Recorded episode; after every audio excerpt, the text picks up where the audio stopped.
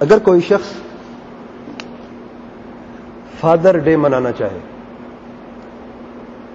اس کے لیے جائز ہے؟ نہیں. دلیل کیا ہے؟ کیوں جائز نہیں ہے؟ بارہ کلر بھائی کہتے ہیں بنانے کی کوئی دلیل نہیں ہے۔ دلیل کس چیز کس چیز کی ہم پوچھتے ہیں؟ کیا پتہ ہے؟ دلیل. عبادت کے معاملے میں دلیل ضروری ہے۔ کیونکہ عبادت وہ ہے جس کا حکم یا تو قرآن مجید میں ہو یا کسی صحیح حدیث میں ہو۔ اگر کسی عمل کا ذکر نہ قرآن میں ہے، نہ صحیح حدیث میں ہے، وہ عبادت نہیں ہے۔ فادر ڈے بنانے کے لیے وہ کہتے ہیں ہم عبادت کی نیت سے نہیں بناتے۔ پھر اس سے پہلے بھائی کا یہ جواب ہے کہ مشابت ہوتی ہے اور مشابت حرام ہے۔ بات درست ہے نا اس سے پہلے؟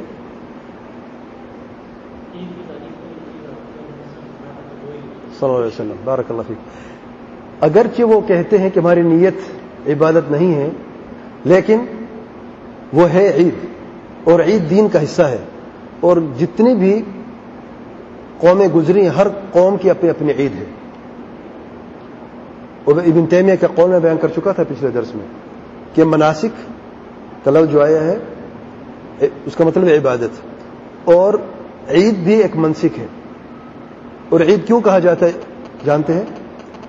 کیونکہ وہ چیز جو بار بار آئے۔ فادر ڈے بار بار آتے ہیں کہ نہیں؟ ایک ڈیٹ مخصص کر دی ہے اور اسی ڈیٹ پہ خوشی مناتے ہیں اور اپنے والد کو جا کے سہرے پہناتے ہیں۔ وہ بیچارہ بوڑھا بیٹھا ہوتا ہے، سر ہلاتے ہوئے، ایسے پورے سالوں سے پوچھتا کوئی نہیں ہے۔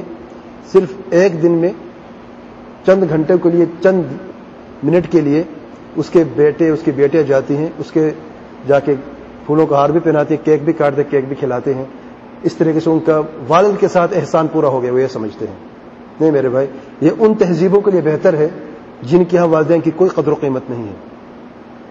یہ پانی کی بوتل اور والد کی۔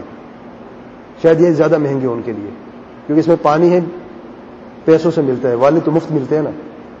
ٹھیک ہے، یہ پی کے پھر بوتل کو پھینک دیا۔